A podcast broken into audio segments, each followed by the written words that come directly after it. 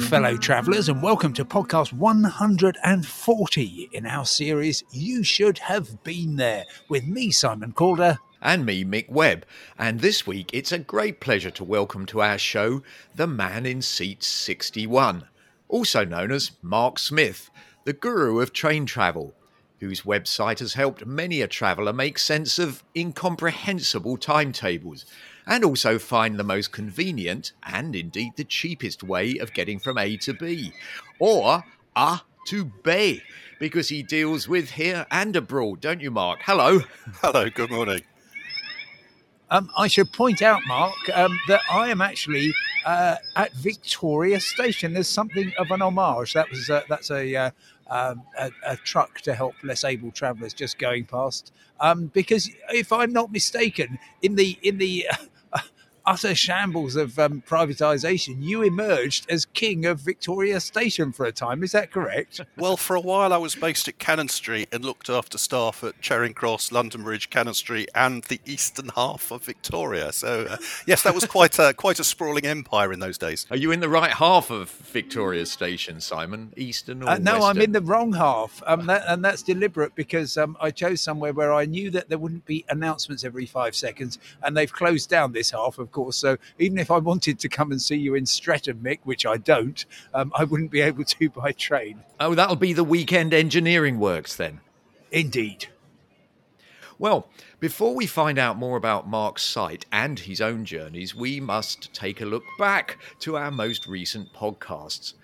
I'd like to thank Ashley Quint for tweeting a very nice photo of Ljubljana's very pink Franciscan Church of the Annunciation that featured in our very hard travel quiz, podcast 138. I, I think it was one of the questions you failed to answer, wasn't it, Simon?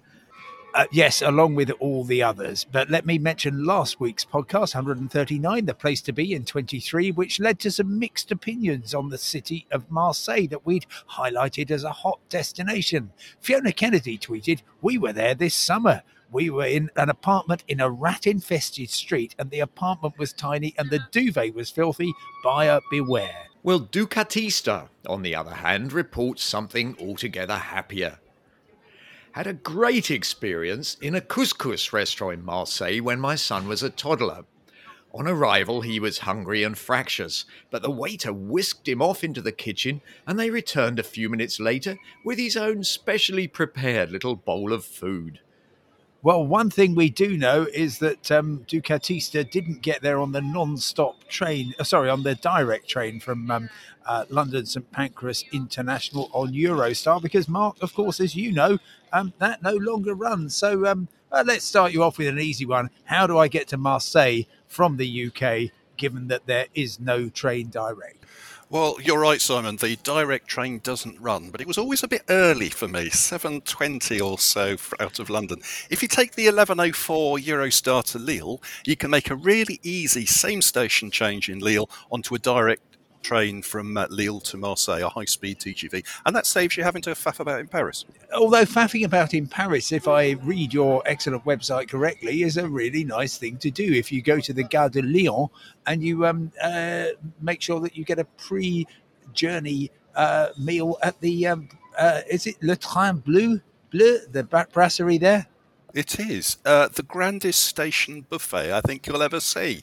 Uh, it's a fabulous restaurant, actually, in the station itself. It was opened, I think, around 1903 uh, at the Gare de Lyon. Uh, it's not the cheapest place in the world, but boy, it's a great place to have uh, lunch between your, a morning Eurostar and an afternoon train, not just to Marseille, but to Italy or Switzerland or even Barcelona. Well, I, uh, that's that's all very good, but I'm actually looking across. I can see a Nero Express, I can see a Délice de France, and I can see a vast Wetherspoon. So I'm not really sure that the French have the right idea.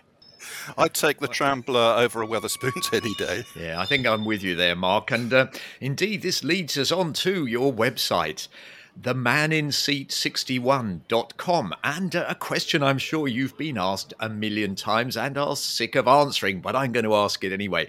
How come you chose that name? Well, the name sort of chose itself because uh, I would treat myself to Eurostar's first class if I was going somewhere special, like the Crimea or to uh, Tokyo via Brussels, Moscow, and Vladivostok, or down to Marrakesh via Paris like and Madrid, you as you do. And I got fed up with being put in a seat next to a, a wall or the seat with the emergency exit metal bar right at my eye level. I thought, I'll look at the seat plan, come up with a seat that ticks every box. And of course, it was seat 61, coach 7, 8, 11, or 12 on the original Eurostars. So when the site came along, there was the name, the man in seat 61 and thus great brands are created mark now your name came up actually um, during the week there was an online independent uh, session about travel and um, we were explaining how effectively there was a vacuum of knowledge for travel. The internet came along you came along and you put the two together in a way that no company has ever done. So talk us through the site. What does it do? How's it going to help me well, you're absolutely right. Uh, I always, I've always found it really simple to take the train, not just to Paris and Brussels, but to Italy or Switzerland or Budapest or Madrid. Uh, and the difficult bit is finding anyone in the commercial world who'll tell you how to do it. So I thought I'd be sort of subversive and put the information online. And this is going back 20 years ago. I can't believe it now. Did we even have the internet in 2001? We must have done because that's when I registered the, the URL, the name. Um, so it tells you, in very simple terms, the best train times outward from the UK to pretty much every country in Europe from Portugal to Moldova. It tells you the best train times back. It tells you roughly how much it costs or the starting price. And it tells you how to book it because, of course, there isn't a magic Eurail booking system. You have to use different websites for different routes, different operators, and different trains. Uh, and it shows you something of what the journey and the trains are like because everyone knows what a plane's like. But, of course, nobody knows what this mysterious thing called a couchette is or what it looks like or how it works and you know business class class, business premier, standard premier, second class. Uh, all the trains are different. So something photographs that show you what you're actually going to get when you make the journey, and something about the scenery and the sights, because the journey is, in my way of thinking, just as important as the destination. What exactly are you do here? Oh, um, yeah, I'm just um, talking to my friends online. Oh, yeah. It's looking like Oh, what's it look like? like? check the noises or something. Oh, like checking that. the noises. No, yeah, checking check the, noises the noises would be a very good idea. no, I'm not. I'm just talking to my friends. about that. Thank you. Nice to see you. Um, there we are. That was a very, um, very uh, uh, um, alert uh, security person just asking what I was doing and inquiring about the um, nature of my microphone. Sorry about that, gentlemen. Well, Mark, since 2001, your site has obviously grown. Um, I think exponentially is probably the word to describe it. And uh, you've also now got uh, various. Uh, wait, you actually sell T-shirts, don't you? With man, with the man in seat 61 on them. that was a bit of fun. Yes, a bit of fun. A company approached me and said, "How would you like your own little T-shirt store?" And they came up with some design. I thought that's that's that's that's fun. That's cool. I'll do that. Uh, so, are, are, there disciples wandering around the continent um, wearing wearing T-shirts, showing their devotion to you, Mark? There could be. There really could be. But uh, yes, most of the effort goes into researching all these incredible train times. That uh, it's it's a bit of a monster to update. Actually, the site there is just always something changing and always something not working quite the way it should that I've got to research and troubleshoot. I can vouch for that wealth of information. There was a lovely photo um, of the line between Ljubljana, which I mentioned earlier, and Zagreb as the railway follows the course of the river Sava as it snakes through the gorges. Um, and that uh, revived a very pleasant memory of my own journey along the course of the Sava. And then only last week, um, I was uh, on a journey to uh, Bruges in Belgium via Brussels on Eurostar. And um, here's a snatch of the uh, train announcement as it uh, arrives at uh, Brussels Midi. Mesdames et messieurs, dans quelques minutes, nous en gare Midi. Il est maintenant 13h57, heure locale. And I was delighted to get some really helpful information from your site, Mark, about the change in uh, Brussels, uh, at Brussels Midi, or, as you very kindly pointed out, the station that is also known as Brussels Zuid. uh, in Flemish, um, which I must say for a moment I thought was two entirely different stations, but uh, you managed to clarify that. And then you also had this very, I think, incredibly useful information. Look on the departure boards for a train going to either Ostend, Knokke, or Blankenberge, as they are the trains which stop at Bruges and Ghent. And remember that Bruges is Brugge in Flemish and Ghent is Gand in French uh, which is indeed uh, confusing if you're listening for the announcements. And what's more, uh, in Bruges, you want the main station, which is usually shown as plain Bruges or Brugge, not the little local station called Bruges St. Peter's. However, just to confuse you, in Gand or Ghent, the main station is called Ghent St. Peter's, if that makes any sense at all. Well, yes, Mark, if I can pick up on that. Um, rail manages to make itself look really complicated and opaque. And I bet you wake up every morning and there's another dozen questions from uh, desperate um, uh, travelers who are trying to seek information from you. First of all, is that the case? Secondly, what are the most popular uh, questions you get asked, or perhaps for you, um, unpopular?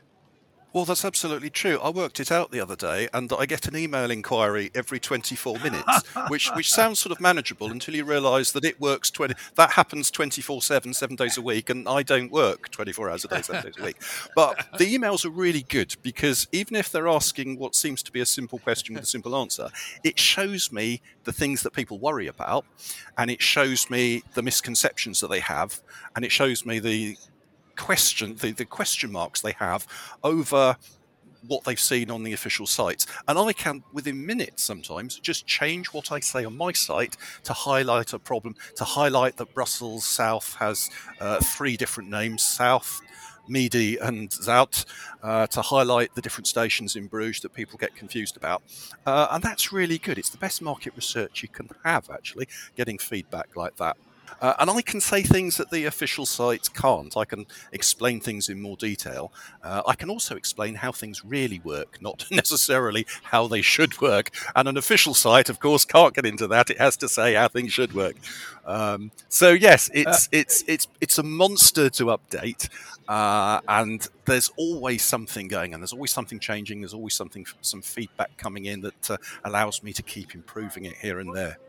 And I, I recall trying to plan a journey to um, India um, uh, and uh, to buy tickets online for Indian Railways re- required, if I'm not mistaken, um, sending a fax to somebody, having an Indian mobile phone number, and all kinds of other hurdles before you could actually do something which um, we would like to think was quite a straightforward transaction, which is that you go online, you find the train you want, you pay for a ticket, and that's that. Oh yes, the Indian Rail booking system is. I mean, it's the largest reservation system in the world, uh, but the process for a foreigner in booking train tickets is absolutely Byzantine. Uh, it's quite a challenge, actually. In fact, it's sort of training course for visiting India. I think. Moving back to Europe, um, I've got a question here, which um, actually came into me from Karen Marshall. Um, hi, Simon. If you had two weeks and an Interrail pass, where would you go to get the best value out of it? And Karen points out that she uh, um, did the uh, brilliant half price deal where you could, um, for a few fleeting days, buy a half price Interrail uh, ticket. She's planning to go at the beginning of April.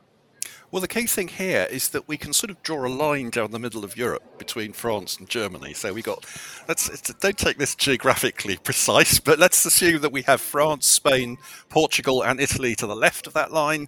They are the pass unfriendly countries where you have to pay a fee typically 10 euros, sometimes more, for pretty much every long distance train you hop on. And then the countries to the right of that line Germany, Switzerland, Austria, Benelux, uh, most of Central and Eastern Europe those are the pass friendly countries where you can usually, not always, but usually just hop on any train you like without a reservation, sit in any, any empty seat and show your pass. And there's there's obviously uh, both a convenience factor and a cheapness factor in not having to pay all those fees if you head if you head east. And what sort of itinerary would you take then, Mark, if you had two weeks and we're going down the uh, the um, eastern side, as it were. Well, the great thing about Interrail is you can do exactly what you want. So it depends what interests you. You start with where you want to go and what you want to see. Uh, you don't have to do a particular itinerary at all. It's so flexible, and the trains will take you pretty much anywhere. But if you hadn't been to Europe before, well, you've got to start with those great capitals, the the Pragues and the Budapests and the Viennas, um, the Berlins, uh, and then look at some of the smaller places, places like Český Krumlov, beautiful town in the Czech Republic, second most visited place actually in the Czech Republic, ah. um, and obviously you've got Krakow, which uh, is to some extent the new Prague, I think. Um, there's lots of great cities over on that eastern half of our continent. Have you got a special journey yourself, Mark? A favourite one outside the UK in Europe? Let's start with that. Um, I mean, we mentioned in last week's podcast that fantastic uh, railway journey between the Serbian capital, Belgrade, and the Montenegrin um, uh, seaside city of Bar. Uh, and also, I noticed on your uh, website what looked like a fantastic uh, trip down the Douro Valley in Portugal. Um, would they be amongst your favourites? Well, the Belgrade to Bar line certainly is. It was only opened in 1976. It's actually relatively ah. new. But that journey takes spectacular to another level. Uh, it's not like the railway is down in the valley. The railway is actually up there in the mountains, up high, and you are gazing down on the valley hundreds of feet below. It's it's breathtaking, and it goes over one of the what was the tallest railway bridge in the world. I think the Chinese have or, or Indians have trumped it now, but uh, I think actually technically it remains the highest viaduct in the world if you you split hairs. But it's certainly a fantastic fantastic journey. The other route that's worth doing a little bit closer to home in Switzerland is the narrow gauge Bernina route over the Alps.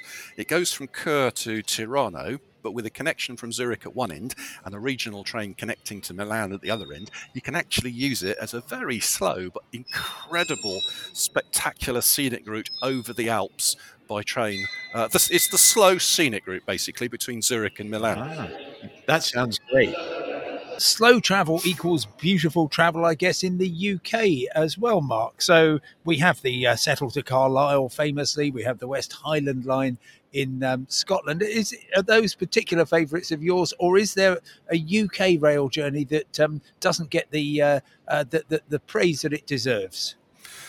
There are loads of great journeys. I mean, I have to say that my favourite journey in, in the world is probably London to Fort William on the sleeper. Um, partly because of the contrast between going to sleep as you speed away from London at 80 miles an hour on a six track electrified main line. Uh, past exciting places like Hemel Hempstead and Milton Keynes.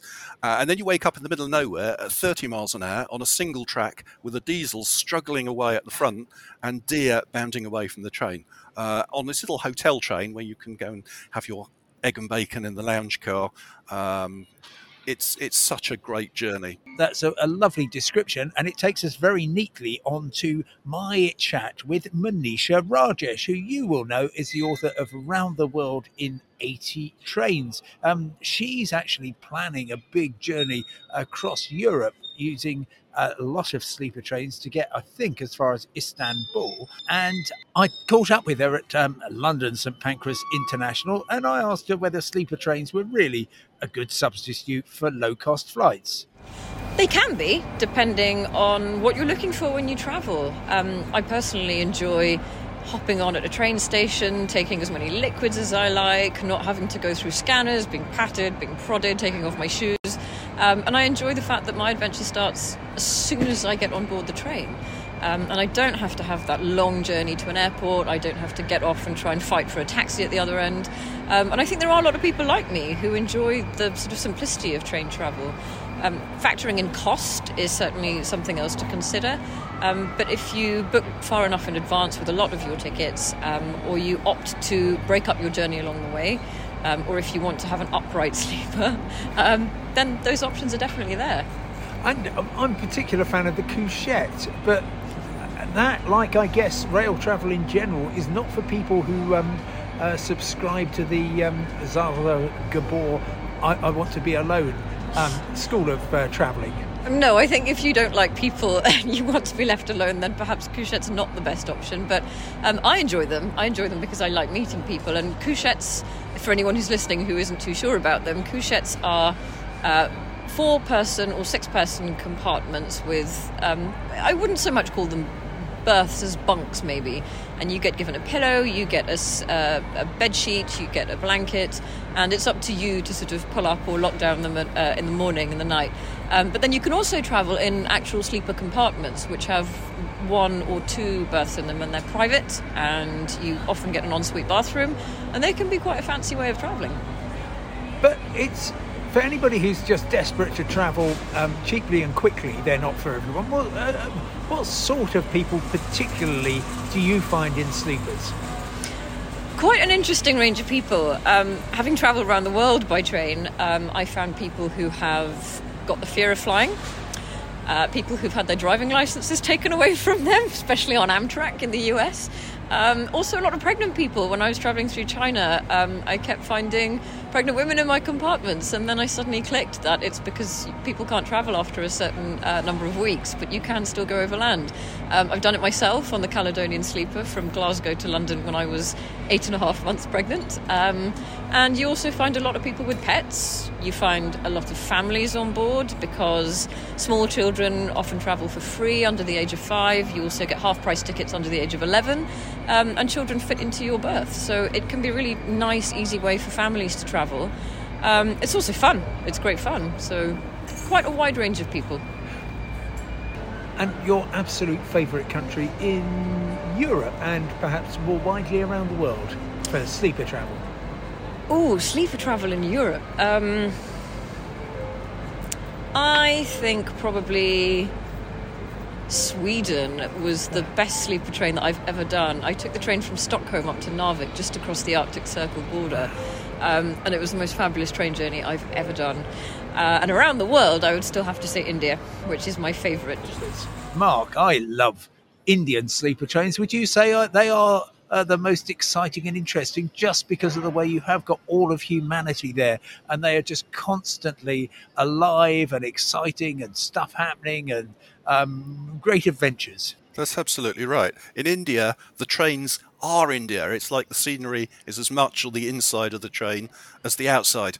And oh, just hearing that uh, chap coming along the corridor singing chai chai garam chai a lovely hot sweet tea. I mean i don't normally have that many sugars in tea but I, I, love it when it's supplied on the indian railways. And i got quite partial to indian railways chapatis as well. They're quite good. Yes there's quite a good um, portrait of that kind of journey in um, Wes Anderson's film The Darjeeling Express. But we've been waxing lyrical about railways. Mark, do you think they're actually um, about to enter a new golden age? Well, to some extent, high speed rail has already reclaimed a lot of routes from short haul air. I mean, there was a time when Amsterdam to Paris took seven hours or six or seven hours, even on the best trains. It now takes just over three hours by high speed train, and it's become primarily a rail dominated route again. Paris to Basel now takes three hours, Paris Geneva just over three hours. Uh, so those have reclaimed the journeys for rail. When it comes to sleeper trains, they've had a hard time because, of course, they're the most difficult to run commercially, and they've also got the hardest job competing with air travel. And a lot of them disappeared after the, the year 2000. Um, but they seem to be making a modest comeback. And I think there's two things driving it. First of all, people yeah. are getting fed up with air travel and the airline and airport experience. They are looking for an alternative. And second, they're also becoming more and more conscious about their carbon footprint and about emissions. And the great thing about a sleeper train is that it leaves in the evening, arrives in the morning, it's really time effective. There's a lot of people who can't understand, they can't get past a 12 hour train journey being longer than a one hour flight. But when you remember that the one hour flight actually ends up taking four or five hours out of your day, and the sleeper train leaves in the evening, arrives in the morning, you, are asleep for most of it, it feels really quick. Actually, it's a really time effective way. And, and using sleeper trains, rail can compete by air over even longer distances. And I think for leisure travellers, they are now looking for even longer journeys to switch to rail rather than air. Well, I must say that my trip to uh, Bruges was incredibly quick um, and efficient, and there was a certain amount of uh, messing around at St Pancras, you know, having to be uh, checked and uh, and also going through customs as well because of uh, I think matters to do with Brexit, if I can mention that. But on the whole, it was an incredibly pleasant and comfortable and um, stress-free experience. Although I have to point out that um, the Belgian trains, which I'd expected to be rather sort of nice and and um, comfortable actually were extremely shabby on the whole. You know seats were broken and uh, you know they were covered in graffiti of course and uh, they weren't as weren't quite what i'd uh, i'd expected. Well, that's a shame because the Belgians have got some really good trains. They've got, at least on their intercity routes, they've got some rather swish double deckers, uh, and indeed some swish single deckers. But if you take some of the the older local trains, well, they can be a bit knocked about. Yeah. Mark, I wonder if you had one country you had to travel around by train forever, which would it be? Would it be Belgium? Well, it's got to be Switzerland, hasn't it? I mean, a combination of the scenery and an entire network that's integrated and runs like clockwork. Would you ever get tired of travelling by train in Switzerland and looking at, up at those mountains and down at those valleys? I'm not sure I would. Well, I'd like to um, put you on the spot um, with another question, and this time about stations. Where do you think this um, piano playing was recorded?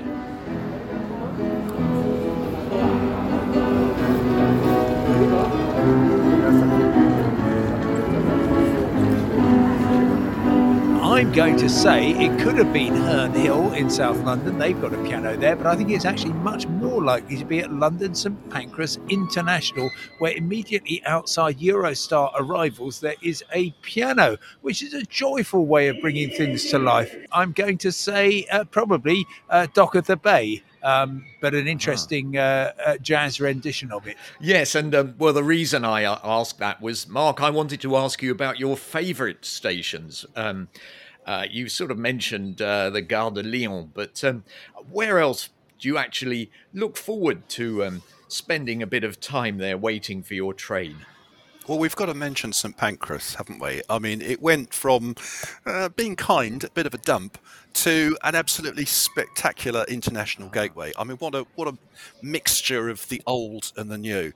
But um, if we look abroad, well, Antwerp, Antwerp Central is a palace an absolute. It's worth taking some time when you change trains between your Amsterdam and your Bruges uh, to just wander around there and uh, have a coffee in the rather grand or a beer uh, in the rather grand station buffet there. Um, that's absolutely superb. And we've got well, Madrid Atocha deserves a mention because although the modern bit isn't right, isn't much to uh, write home about, they've taken the old train shed and turned it into a tropical garden. Bit of a shame they've done away with the turtle pool. I, I used to like watching the turtles, but uh, they do some good uh, noodles and scrambled egg and eel there. right. And uh, how about Sao Bento, um, the station in uh, Porto, which has got the most incredible sort of tiled mosaics um, uh, depicting scenes from uh, Portuguese history in blue and white. Those are actually well worth uh, being delayed for some hours just to um, feast your eyes on. Now that's that's quite a spectacular station, but I have to say you found something that's on my to-do list because I haven't got there yet.